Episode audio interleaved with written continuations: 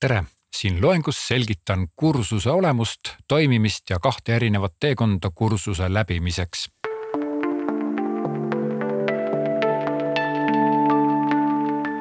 kõigepealt tere tulemast reklaamtekstide kirjutamise põhialuste kursusele.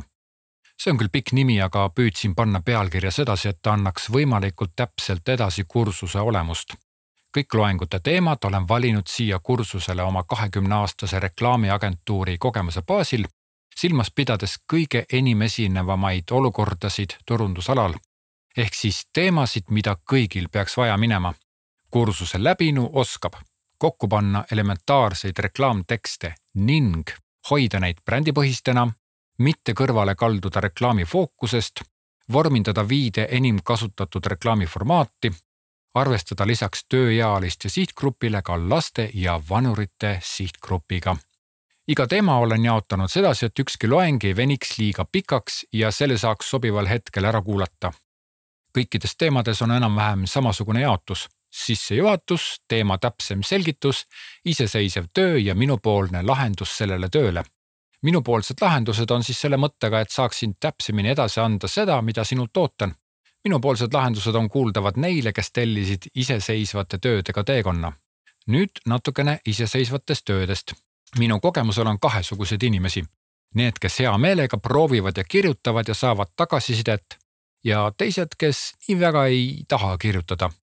inimeste õppimismeetodid on erinevad ja tegin siia kaks teekonda, üks koos iseseisvate töödega ja tagasisidega ja teine teekond on lihtsalt loe ja kuula teekond iseseisvad tööd on olulised selle jaoks, et kui hiljem oled oma reaalsete ülesannete täitmisel, siis on sul juba oma isiklik kogemus minu kursusest, kuidas ühele või teisele olukorrale läheneda.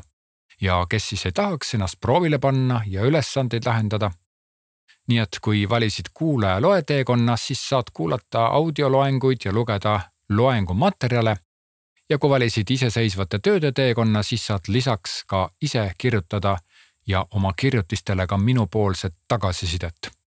saladuskatte all võin ütelda, et kui klikkad ülesande loengus läbitud, siis saad ligi ka minupoolsetele lahendustele. ega ma oma jutte saladuses ei hoia, aga samas ei taha ka infoga üle koormata neid, kes valisid kuulaja loe teekonna. ja mis kõige tähtsam, reklaamtekstide kirjutamine on lahe ja lõbus tegevus kõik on reklaame näinud ja igal inimesel on oma lemmikreklaamid ja kindlasti ka sellised, mis nii väga ei meeldi. sinu iseseisvate tööde hindamisel on mul kaks ülesannet. esiteks hinnata formaadi täitmist ja teiseks hinnata sisulist poolt. ehk siis, et kas selline reklaamtekst võiks äratada tähelepanu ja jääda meelde kui vastasid ennist minu küsimusele, et kas sul on mõni reklaam, mis sulle on meelde jäänud, siis enamasti jäävad meelde need reklaamid, mis eristuvad reklaami ülesanne ongi eristuda, seega peab iga reklaam ja iga reklaamtekst püüdlema sinnapoole, et eristuda ja meelde jääda. soovin olla sulle igal sammul abiks ja kui midagi jääb selgusetuks, siis oled alati teretulnud küsima küsimusi ning täpsustusi. siitsamast loengu alt saad klikata järgmisele loengule, see ongi meie esimene teema, brändi hääl. järgmises loengus juhatan sisse brändi hääle temaatika